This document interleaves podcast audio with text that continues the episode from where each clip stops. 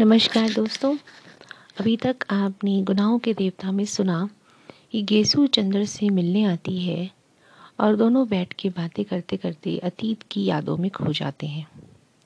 चंद्र इतना खो जाता है कि उसे सारी बातें याद आ जाती हैं और उसे ये एहसास दिलाती है गेसु कि कैसे चंद्र ने अपने प्रेम का त्याग कर दिया और अपने दिल पे पत्थर रख लिया।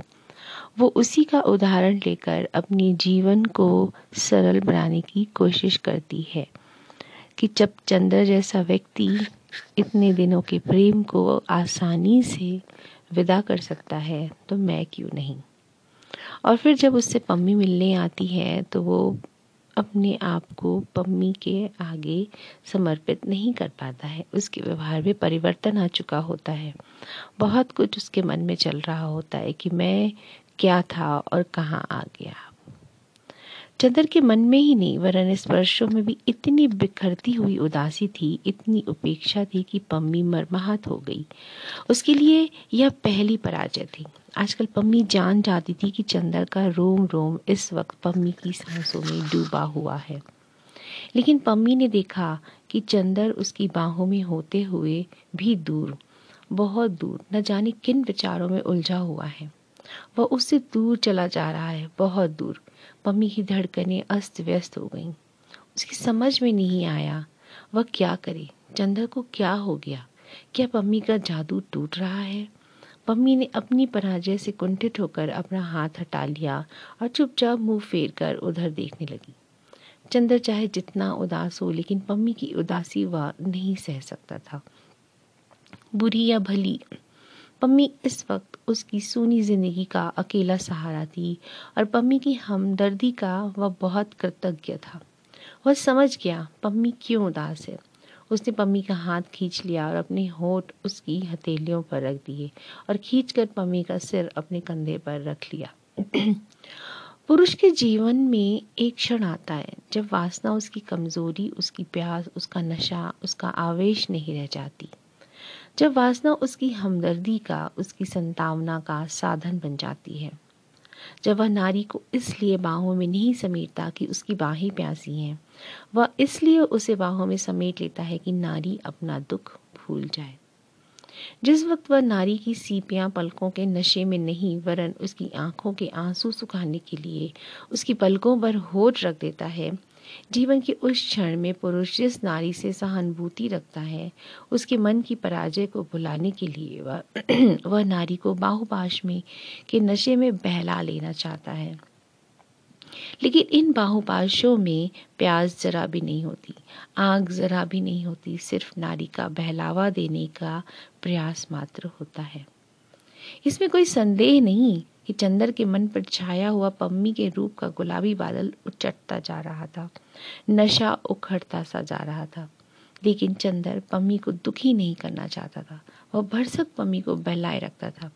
लेकिन उसके मन में कहीं ना कहीं फिर अंतर्द्वंद का एक तूफ़ान चलने लगा था। केसु ने उसके सामने उसकी साल भर पहले की ज़िंदगी का वह चित्र रख दिया था, जिसकी एक झलक से उस अभागे को पागल कर देने के लिए काफ़ी थी। चंद्र जैसे तैसे मन को पत्थर बनाकर अपनी आत्मा को रूप की शराब में डुबोकर अपने विश्वासों में छल कर उसको भुला पाया था, उसे जीत पाया था। लेकिन गेसु ने गेसु की बातों ने जैसे उसके मन में मूर्छित पड़ा, अभिशाप की छाया में फिर प्राण प्रतिष्ठा कर दी थी और आधी रात के सन्नाटे में फिर चंद्र को सुनाई देता था कि उसके मन में कोई काली छाया बार बार ससकने लगती है और चंद्र के हृदय से टकरा कर वह रुदान बार बार कहता है, देवता, तुमने मेरी हत्या कर डाली, मेरी हत्या, जिसे तुमने स्वर्ग और ईश्वर से बढ़कर माना था। और चंद्र इन आवाजों से घबरा उठता था। विस्मरण की एक तरंग जहाँ चंद्र को पम्मी के पास खींच लाई थी, वहाँ अतीत के स्मरण की दूसरी तरंग उसे वेग में उलझाकर जैसे फिर उसे दूर खींच ले जाने के लिए व्याकुल उठी उसको लगा कि पम्मी के लिए उसके मन में जो मादक नशा था, उस पर ग्लानी का कोहरा छाता जा रहा है। और अभी तक उसने जो कुछ किया था, उसके लिए उसी के मन में कहीं ना कहीं पर हल्की सी अरुचि झलकने लगी थी। फिर भी पम्मी का जादू बदस्तूर कायम था। वह पम्मी के प्रति कृतज्ञ था। वह पम्मी को कहीं भी, किसी भी हालत में दुखी नहीं करना चाहता था।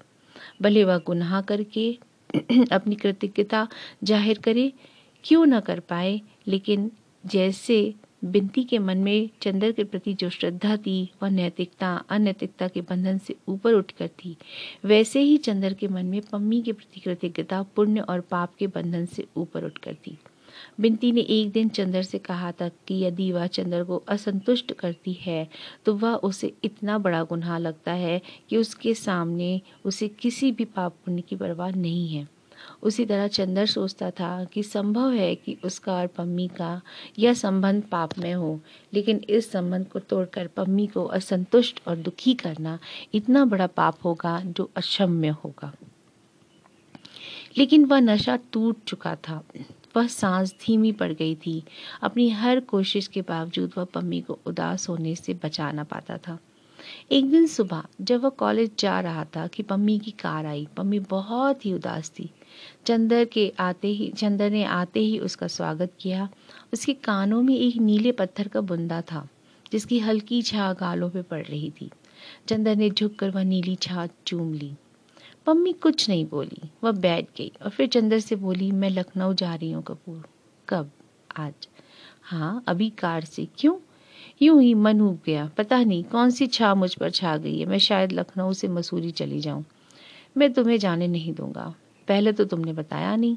तुम ही ने कहा कहा पहले बताया था, क्या? कुछ भी नहीं अच्छा चल रही हूँ। सुनो तो नहीं, अब रुक नहीं सकते। तुम बहुत दूर जाना वह चल दी फिर वह लौटी और जैसे युगों युगों की प्यास बुझा रही हो, चंदर के गले में झूल गई और कस लिया चंदर को। पाँच मिनट बाद सहसा वह अलग हो गई और फिर बिना कुछ बोले अपनी कार पे बैठ गई। मम्मी, तुम्हें क्या हुआ है? कुछ नहीं कपूर। मम्मी कार स्टार्ट करते हुए बोली, मैं तुमसे जितनी ही दूर रहूँ, उतना ही अच्छा है, मेरे लिए भी, तुम्हारे लिए भी। तुम्हारे इन दिनों के व्यवहार ने मुझे बहुत कुछ सिखा दिया है। चंदर सिर से पैर तक ग्लानी से कुंठित हो उठा। सचमुच, वह कितना अभागा है। वह किसी को भी संतुष्ट नहीं रख पाया। उसके जीवन में सुधा भी आई और पम्मी भी। एक को उसके पुण्य ने एक को उसके पुण्य ने उससे छीन लिया, दूसरी को उसका गुनाह उससे छीने ले जा रहा था। जाने उसके ग्रहों का मालिक कितना क्रूर खिलाड़ी है कि हर कदम पर उसकी राह उलट देता है। नहीं, वह पम्मी को नहीं खो सकता। उसने पम्मी का कॉलर पकड़ लिया। पम्मी, तुम्हारे, तुम्हें हमारी कसम है। बुरा मत मानो, मैं तुम्हें जाने नहीं दूँगा। पम्मी हँसी, बड़ी ही करुण, लेकिन सशक्त हँसी। अपने कॉलर को धीमे से छुड़ाकर चंद्र की उंगलियों को कपोलों से दबा दिया और फिर वक्ष के पास से एक लिफाफा निकालकर चंद्र के हाथ में दे दिया और कार स्टार्ट कर दी। पीछे मुड़कर नहीं देखा नहीं देखा। कार कड़ुए धुएँ का बादल चंद्र की ओर उड़ाकर चली गई। जब कार ओझल हो गई तब चंद्र को होश आया कि उसके हाथ में एक लिफाफा भी है। उसने सोचा फ़ौरन कार ले जाएँ और मम्मी को रोक लें, लेकिन फिर सोचा, पहले पढ़ तो लें, ये है क्या चीज़? उसने लिफाफा खोला और पढ़ने लगा। कपूर, एक दिन तुम्हारी आवाज़ और बर्टी की चीख सुनकर अपूर्ण वेश में ही अपने श्रृंगार गृह से भाग आई थी और तुम्हें फूलों के बीच में पाया था। आज तुम्हारी आवाज़ मेरे लिए मूक हो गई है। और असंतोष और उदासी के कांटों के बीच में तुम्हें छोड़कर जा रही हूँ। जा रही हूँ इसलिए कि अब तुम्हें मेरी ज़रूरत नहीं रही। झूठ क्यों बोलूँ? अब क्या? कभी भी तुम्हें मेरी ज़रूरत नहीं रही थी। लेकिन मैंने हमेशा तुम्हारा दुरुपयोग किया। झूठ क्यों बोलें? तुम मेरे पति से भी अधिक समीप रहे हो। तुमसे कुछ छिपाऊँगी नहीं। मैं तुमसे मिली थी जब मैं एकाकी थी, उदासी थी। लगता था कि उस समय तुम मेरी सुनसान दुनिया में रोशनी के देवदूत की तरह आए थे। तुम उस समय बहुत भोले, बहुत सुकुमार, बहुत ही पवित्र थे। मेरे मन में तो उस दिन तुम्हारे लिए जाने कितना प्यार उमड़ आया मैं पागल हो उठी। मैंने तुम्हें उस दिन सैलामी की कहानी सुनाई थी, सिनेमा घर में। उसी अभागिन सैलामी की तरह मैं भी पैगंबर को चूमने के लिए व्याकुल हो उठी। देखा, तुम पवित्रता को प्यार करते हो? सोचा, यदि तुमसे प्यार की प्यार ही जीतना है तो तुमसे पवित्रता की ही बातें करूँ। मैं जानती थी कि सेक्स प्यार का आवश्यक अंग है, लेकिन मन में तीखी प्यास लेकर भी मैंने तुमसे सेक्स विरोधी बातें करनी शुरू की। मुँह पर पवित्रता और अंदर में भोग का सिद्धांत रखते हुए भी मेरा अंग अंग प्यासा हो उठा था। तुम्हें होठों तक खींच लाई थी, लेकिन फिर साहस नहीं हुआ। फिर मैंने उस छोकरी को देखा, उस नितांत प्रतिभाहीन, दुर्बल बना छोकरी में सुधा को। वह कुछ भी नहीं थी, लेकिन मैं देखते ही जान गई थी कि तुम्हारे भाग्य का नक्षत्र है। जाने क्यों उसे देखते ही मैं अपना आत्मविश्वास खो सा बैठी। उसके व्यक्तित्व में कुछ ना होते हुए भी कम से कम अजब सा जादू था। यह मैं भी स्वीकार करती हूँ, लेकिन थी वह छोकरी। तुम्हें ना पाने की निराशा और तुम्हें ना पाने की असीम प्यास दोनों के पीस, दोनों के पीस डालने वाले संघर्ष से भागकर मैं हिमालय में चली गई। जितना तीखा आकर्षण होता है, कपूर कभी कभी नारी उतनी ही दूर भागती है। अगर कोई प्याला मुँह से न लगाकर दूर फेंक दे तो समझ लो कि वह बेहद प्यासा है। इतना प्यासा कि तृप्ति की कल्पना से भी घबराता है। दिन रात उस पहाड़ी की धवल चोटियों में तुम्हारी निगाहें मुस्कुराती थी, पर मैं लौटने का साहस न कर पाती थी। लौटी तो देखा कि तुम अकेले हो, निराश हो और थोड़ा थोड़ा उलझे हुए भी हो। पहले मैंने तुम पर पवित्रता की आड़ में विजय पानी चाहिए थी। अब तुम पर वासना का सहारा लेकर छा गई। तुम मुझे बुरा समझ सकते हो, लेकिन काश कि तुम मेरी प्यास को समझ पाते कपूर। तुमने मुझे स्वीकार किया। वैसे नहीं जैसे कोई फूल शबनम को स्वीकार करे। तुमने मुझे उस तरह स्वीकार किया जैसे कोई बीमार आदमी आप अफीम के इंजेक्शन को स्वीकार करे। तुम्हारी प्यासी और बीमार प्रवृत्तियाँ बदली नहीं, सिर्फ़ बेहोश होकर सो गई। लेकिन कपूर, पता नहीं किसके स्पर्श से वे एकाएक बिखर गई। मैं जानती हूँ, इधर तुम में क्या परिवर्तन आ गया है। मैं तुम्हें उसके लिए अपराधी नहीं ठहराती हूँ कपूर मैं जानती हूँ तुम मेरे प्रति अब भी कितने कृतज्ञ हो, कितने स्नेहशील हो, लेकिन अब तुम में वह प्यास नहीं, वह नशा नहीं। तुम्हारे मन की वासना अब मेरे लिए एक तरस में बदलती जा रही है। मुझे वह दिन याद है, अच्छी तरह याद है चंद्र, जब तुम्हारे जलते हुए होठों ने इतनी गहरी वासना से मेरे होठों को समेट लिया था कि मेरे लिए अपना व्यक्तित्व ही एक सपना बन गया था। लगता था सभी सितारों का तेज भी इसकी एक चिंगारी के सामने फीका है। लेकिन आज होठ होठ हैं आँख के फूल नहीं रहे। पहले मेरी एक झलक से तुम्हारे रोम रोम में सैकड़ों इच्छाओं की आंधियाँ गरज उठती थी। आज तुम्हारी नशों का खून ठंडा है। तुम्हारी निगाहें पथराई हुई हैं और तुम इस तरह वासना मेरी ओर फेंक देते हो जैसे तुम किसी पालतू बिल्ली को भाव रोटी का टुकड़ा दे रहे हो। मैं जानती हूँ, हम दोनों के संबंधों की उष्णता खत्म हो गई है। अब तुम्हारे मन में महज एक तरस है, एक कृतज्ञता है और कपूर, वह मैं स्वीकार नहीं कर सकूँगी। क्षमा करना मेरा भी स्वाभिमान है। लेकिन मैंने कह दिया कि तुमसे छिपाऊँगी नहीं, तुम इस भ्रम में कभी मत रहना कि मैंने तुम्हें प्यार किया था। पहले मैं भी यही सोचती थी। कल मुझे लगा कि मैंने अपने को आज तक धोखा दिया था। मैंने इधर तुम्हारी खिन्नता के बाद अपने जीवन पर बहुत सोचा तो मुझे लगा कि प्यार जैसी स्थायी और गहरी भावना शायद मेरे जैसे रंगीन, बहिर्मुखी स्वभावशील के लिए है ही नहीं। प्यार जैसी गंभीर और खतरनाक तूफानी भावना को अपने कंधों पर ढोने का खतरा देवता या बुद्धिहीन उठा सकते हैं। तुम उसे वहन वहन कर सकते हो और कर रहे हो। प्यार की प्रतिक्रिया भी प्यार की ही परिचायक है कपूर। मेरे लिए आंसुओं की लहरों में डूब जाना संभव नहीं। या तो प्यार आदमी को बादलों की ऊंचाई तक उठा ले जाता है, या स्वर्ग से पाताल में फेंक देता है। लेकिन कुछ प्राणी हैं जो न स्वर्ग के हैं, न नरक के हैं। वे दोनों लोगों के बीच में अंधकार की परतों में भटकते रहते हैं। वे किसी को प्यार नहीं करते छाओं को पकड़ने का प्रयास करते हैं, या शायद प्यार करते हैं, या निरंतर नई अनुभूतियों के पीछे दीवाने रहते हैं। और प्यार बिल्कुल करते ही नहीं। उनको ना दुख होता है, ना सुख। उनकी दुनिया में केवल संशय अस्थिरता और प्यास होती है। कपूर, मैं उसी अभागे लोग की एक प्यासी आत्मा थी। अपने एकांत से घबरा कर तुम्हें अपने बाहु को पाश में बांधकर तुम्हारे विश्वास को स्वर्ग से खींच लाई थी। तुम स्वर्ग भ्रष्ट देवता भूलकर मेरे अभिशप्त लोक में आ गए थे। आज मालूम होता है कि फिर तुम्हारे विश्वास ने तुम्हें पुकारा है। मैं अपनी प्यास में खुद धधक उठूं, लेकिन तुम्हें मैंने अपना मित्र माना था। तुम पर मैं आज नहीं आने देना चाहती। तुम मेरे योग्य नहीं, तुम अपने विश्वासों के लोक में लौट जाओ। मैं जानती हूँ तुम मेरे लिए चिंतित हो, लेकिन मैंने अपना रास्ता रास्ता निश्चित कर लिया है। स्त्री बिना पुरुष के आश्रय के नहीं रह सकती। उस अभागी को जैसे प्रकृति ने कोई अभिशाप दे दिया है। मैं थक गई हूँ। इस प्रेम लोक की भटकन से मैं अपने पति के पास जा रही हूँ। वो क्षमा कर देंगे मुझे, विश्वास है।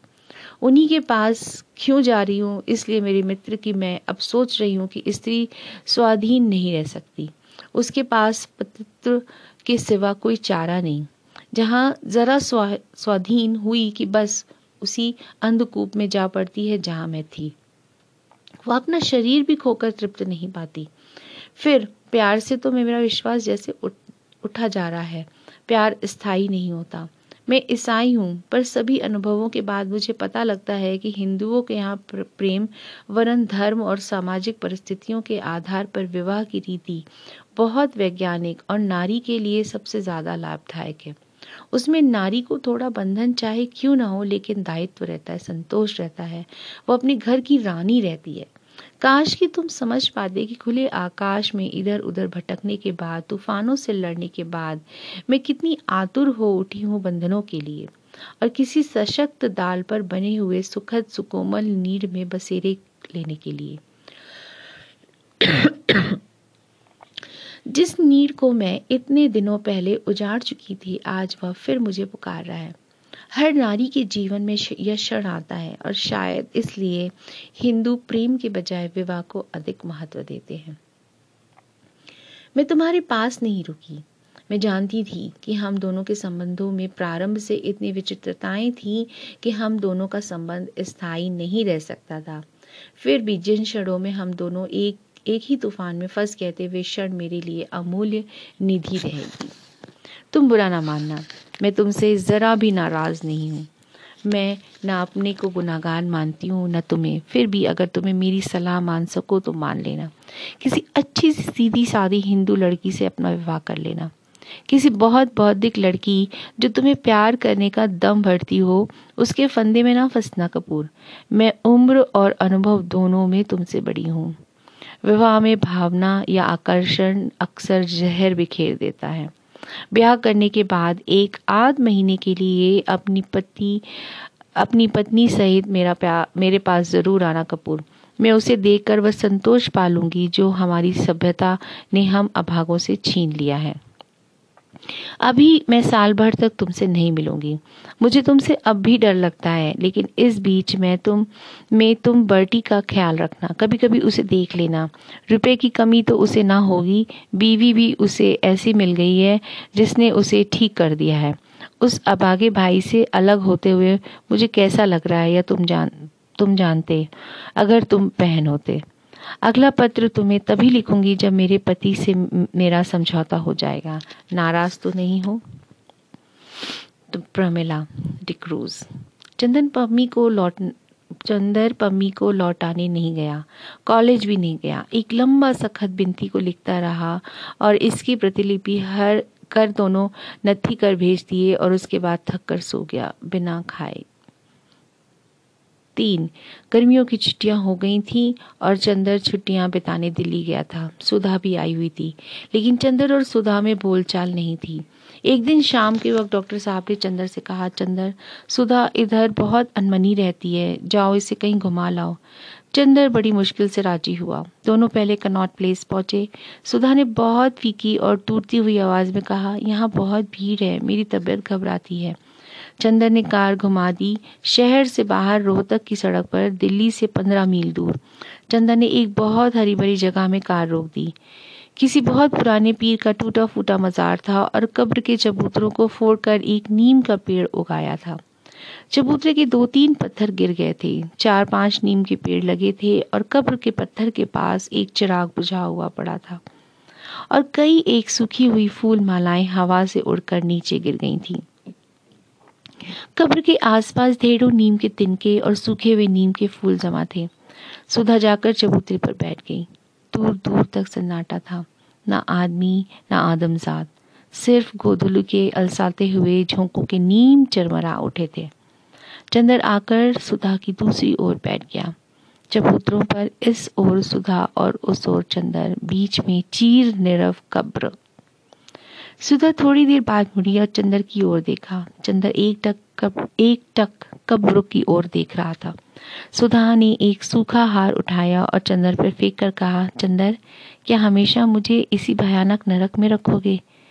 क्या सचमुच हमेशा के लिए तुम्हारा प्यार खो दिया है मैंने? मेरा प्यार? चंदर हंसा। उसकी हँसी उस सन्नाटे से भी ज़्यादा भयंकर थी। मेरा प्यार? अच्छी याद दिलाई तुमने। मैं आज प्यार में विश्वास नहीं करता। या कह, कहूँ कि प्यार के उस रूप में विश्वास नहीं करता।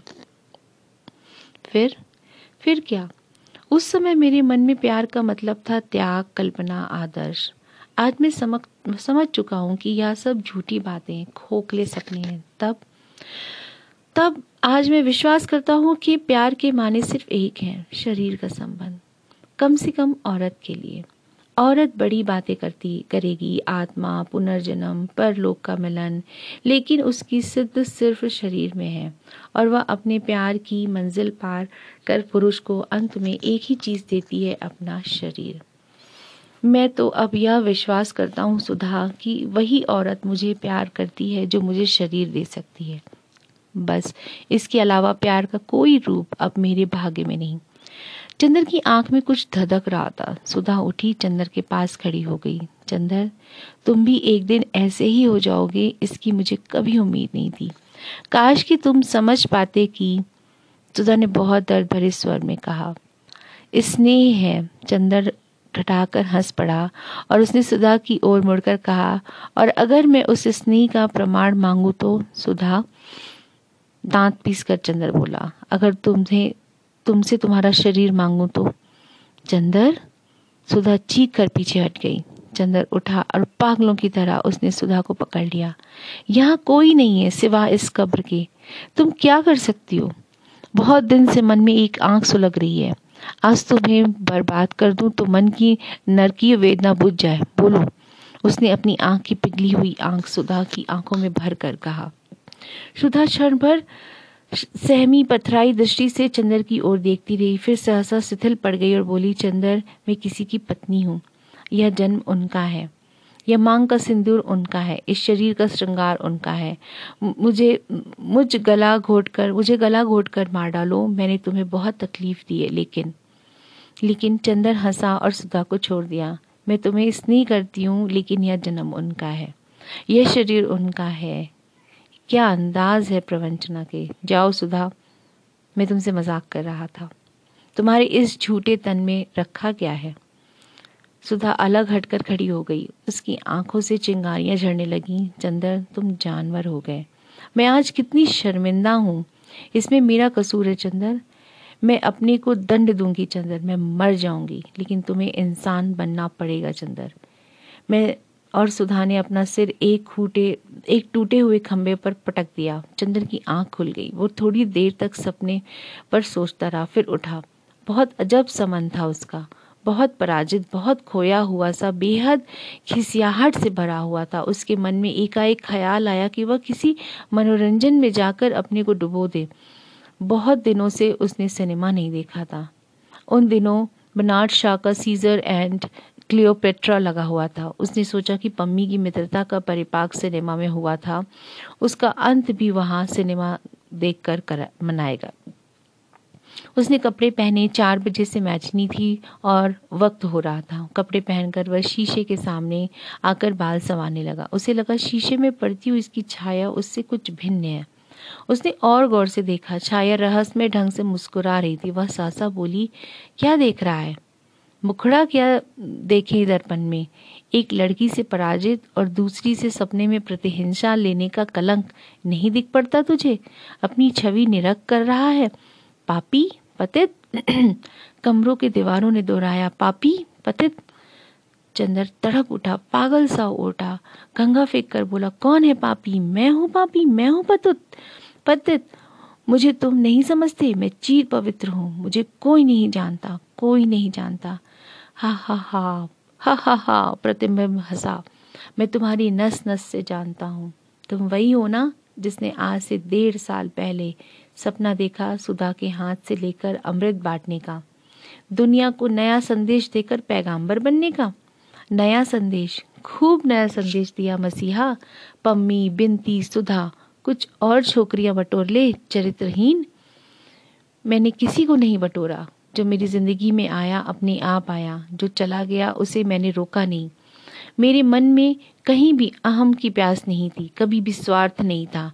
क्या मैं चाहता तो सुधा को अपने एक इशारे से अपनी बाहों में नहीं बाँध सकता था? शाबाश! और नहीं बाँध पाए तो सुधा से भी जी भर कर बदला निकाल रहा है। वह मर रही है और तू उस पर नमक छिड़कने से बाज नहीं आया? और आज तो उसे एकांत में भ्रष्ट करने का सपना देख अपनी पलकों को देव मंदिर की तरह पवित्र बना लिया तूने। कितनी उन्नति की है मेरी आत्मा ने। इधर आ, तेरे हाथ चूम लू। चुप रहो, पराजय की इस बेला में कोई भी व्यंग करने से बाज नहीं आता। मैं पागल हो जाऊँगा। और अभी क्या, पागलों से कम हो तू? तू अहंकारी पशु, तू बढ़ती से भी गैर गुजरा है। बर्टी पागल था, लेकिन पागल कुत्तों की तरह काटना नहीं जानता था। तू काटना भी जानता है और अपने भयानक पागलपन को साधना और त्याग भी साबित करता रहता है। दम भी बस करो, अब तुम सीमा लांग रहे हो, चंदन ने मुठ्ठियाँ कसकर जवाब दिया। क्यों? गुस्सा हो गए मेरे दोस्त? अहवादी इतने बड़े हो और अपनी तस्वीर देखकर नाराज़ होते हो? आओ, तुम्हें आहिस्ते से समझाऊं। अभागे तू कहता है तूने स्वार्थ नहीं किया। विकलांग देवता, वही स्वार्थी है जो अपने से ऊपर नहीं उठ पाता। तेरे लिए अपनी एक सांस भी दूसरे के मन में तूफ़ान से भी ज़्यादा महत्वपूर्ण रही है। तूने अपने मन की उपेक्षा के पीछे सुधा को भट्टी में झोंक दिया। पम्मी के अस्वस्थ मन को पहचान कर भी उसके रूप का अभोग करने में नहीं हिचका। बिनती को प्यार न करते हुए भी बिनती को तूने स्वीकार किया। फिर सबों का तिरस्कार करता गया और कहता है, तू स्वार्थी नहीं बर्टी पागल हो, लेकिन स्वार्थी नहीं है। ठहरो, गालियाँ मत दो मुझे, समझो समझो समझाओ ना कि मेरे जीवन दर्शन में कहाँ पर गलती रही है। गालियों से मेरा कोई समझौता नहीं। अच्छा समझो। देखो, मैं यह नहीं कहता कि तुम ईमानदार नहीं हो, तुम शक्तिशाली नहीं हो, लेकिन तुम अंतर्मुखी रहे, घोर व्यक्तिवादी रहे अहंकार ग्रस्त रहे। अपने मन की विकृतियों को भी तुमने अपनी ताकत समझने की कोशिश की। कोई भी जीवन दर्शन सफल नहीं होता अगर उसमें ब्रह्म यथार्थ व्यापक सत्य धूप छा की तरह ना मिला हो। मैं जानता हूँ कि तूने सुधा के बजाय, सुधा के साथ ऊंचाइयाँ निभाई, लेकिन अगर तेरे व्यक्तित्व को, तेरे मन को जरा सी ठेस पहुँची तो तू गुमराह हो गया होता। तूने सुधा के स्नेह का निषेध कर दिया। तूने बिंदी की श्रद्धा का तिरस्कार किया। तूने पम्मी की पवित्रता भ्रष्ट की और इसे अपनी साधना समझता है। तू याद कर, कहाँ था तू एक वर्ष पहले और अब कहाँ है? चंदन ने बड़ी कातरता से प्रतिबिंब की ओर देखा और बोला, मैं जानता हूँ, मैं गुमराह हूँ, लेकिन बेईमान नहीं। तुम मुझे क्यों धिक्कार रहे हो? तुम कोई रास्ता बता दो ना। एक बार उसे भी आजमा लूँ। रास्ता बताऊँ? जो रास्ता तुमने एक बार बनाया था, उसी पर तुम मज़बूत रह पाए। फिर क्या एक के बाद दूसरे रास्ते पर चहलदमी करना चाहते हो? देखो कपूर, ध्यान से सुनो। तुमसे शायद किसी ने कभी कहा था, शायद बर्टी ने कहा था कि आदमी तभी तक बड़ा रहता है जब तक वह निषेध करता चलता है। पता नहीं किस मानसिक आवेश में एक के बाद दूसरे तत्व का विध्वंस और विनाश करता चलता है। हर चट्टान को उखाड़ कर फेंकता रहता है और तुमने यही जीवन दर्शन अपना लिया था। भूल से या अपने अनजाने में ही। तुम्हारी आत्मा में एक शक्ति थी, एक तूफ़ान था, लेकिन यह लक्ष्य भ्रष्ट था। तुम्हारी ज़िंदगी में लहरें उठने लगी, लेकिन गहराई नहीं। और याद रखो चंदर, सत्य उसे मिलता है जिसमें उसकी जिसमें आत्मा शांत और गहरी होती है, और समुद्र की गहराई की तरह। समुद्र की ऊपरी सतह की तरह जो विशुद्ध और तूफानी होता है, उसके अंतर द्वंद में चाहे कितनी गरज हो, लेकिन सत्य की शांत अमृतमयी आवाज़ नहीं होती। लेकिन वह गहराई मुझे मिली नहीं। बताता हूँ, घबराते क्यों? देखो, तुम में बहुत बड़ा अधैर्य रहा है, शक्ति रही, पर धैर्य और दृढ़ता बिल्कुल नहीं। तुम गंभीर समुद्र तल न बनकर एक सशक्त लेकिन अशांत लहर बन गए, जो हर किनारे से टकराकर उसे तोड़ने के लिए व्याग्र उठ, हो उठी। तुम्हें ठहराव नहीं था, साधना नहीं थी, जानते हो क्यों? तुम्हें जहाँ से जरा भी तकलीफ़ मिली, अवरोध मिला, वहीं से तुमने अपना हाथ खींच लिया। वहीं तुम भाग खड़े हुए। तुमने हमेशा उसका निषेध किया पहले तुमने समाज का निषेध किया, व्यक्ति को साधना का केंद्र बनाया, फिर व्यक्ति का भी निषेध किया। अपने विचारों में अंतर्मुखी भावनाओं में डूब गए, कर्म का निषेध किया। फिर तो कर्म में ऐसी भागदौड़, ऐसी विकमता शुरू हुई कि बस, न मानवता का प्यार जीवन में प्रतिफलित कर सका, न सुधा का। पम्मी हो या बिनती, हर एक से तू निष्क्रिय खिलौने की तरह खेलता गया। काश कि तूने समाज के लिए कुछ किया होता। सुधा के लिए कुछ किया होता, लेकिन तू कुछ ना कर पाया। जिसने तुझे जिधर चाह, उधर प्रेरित कर दिया और तू अंधे और इच्छा विहीन परतंत्र अंधड़ की तरह उधर ही हूँ हूँ करता हुआ दौड़ गया। माना मैंने कि समाज के आधार पर बनी जीवन दर्शन में कुछ कमियाँ हैं, लेकिन अंशतः ही उसे स्वीकार कर कुछ काम करता। माना कि सुधा के प्यार से तुझे तकलीफ़ हुई, पर उसकी महत्ता के ही उधार पर तू कुछ निर्माण कर ले जाता। लेकिन तू तो जरा से अवरोध के अवरोध के बहाने संपूर्ण का निषेध करता गया। तेरा जीवन निषेधों की निष्क्रियता की मानसिक प्रतिक्रियाओं की श्रृंखला रहा है। अभागे तूने हमेशा ज़िंदगी का निषेध किया है। दुनिया को स्वीकार करता है, यथार्थ को स्वीकार करता है, ज़िंदगी को स्वीकार करता है और उसके आधार पर अपने मन को, अपने मन के प्यार को, अपने जीवन को संतुलित करता है, आगे बढ़ता लेकिन तूने अपनी मन की गंगा को व्यक्ति की छोटी सी सीमा में बाँध लिया, उसे एक पोखरा बना दिया, पानी सड़ गया, उसमें गंध आने लगी। सुधा के प्यार की सीपी जिसमें सत्य और सफलता का मोती बन सकता था, वह मर गई। रुके हुए पानी में विकृति और वासना के कीड़े कुल बुलाने लगे। शाबाश। क्या अमृत पाया है तूने? धन्य है, अमृत पुत्र। बस करो, यह व्यंग मैं नहीं सह सकता। मैं क्या करता? चंदर अपने ही अंतर द्वंद में उलझ कर रह गया। और उसने एक कैसी लाचारी का स्वर है। छी, असफल पैगाम्बर साधना यथार्थ को स्वीकार करके चलती है, उसका निषेध करती नहीं। हमारे यहाँ ईश्वर को कहा गया है, नेति नेति इसका मतलब यह नहीं कि ईश्वर परम निषेध स्वरूप है। गलत। नेति में न तो केवल एक वर्ण है, इति दो वर्ण है। एक निषेध तो कम से कम दो स्वीकृतियाँ। इसी अनुपात में कल्पना और यथार्थ का समन्वय क्यों नहीं है तूने? मैं समझ नहीं पाता, यह दर्शन मेरी समझ में नहीं आता।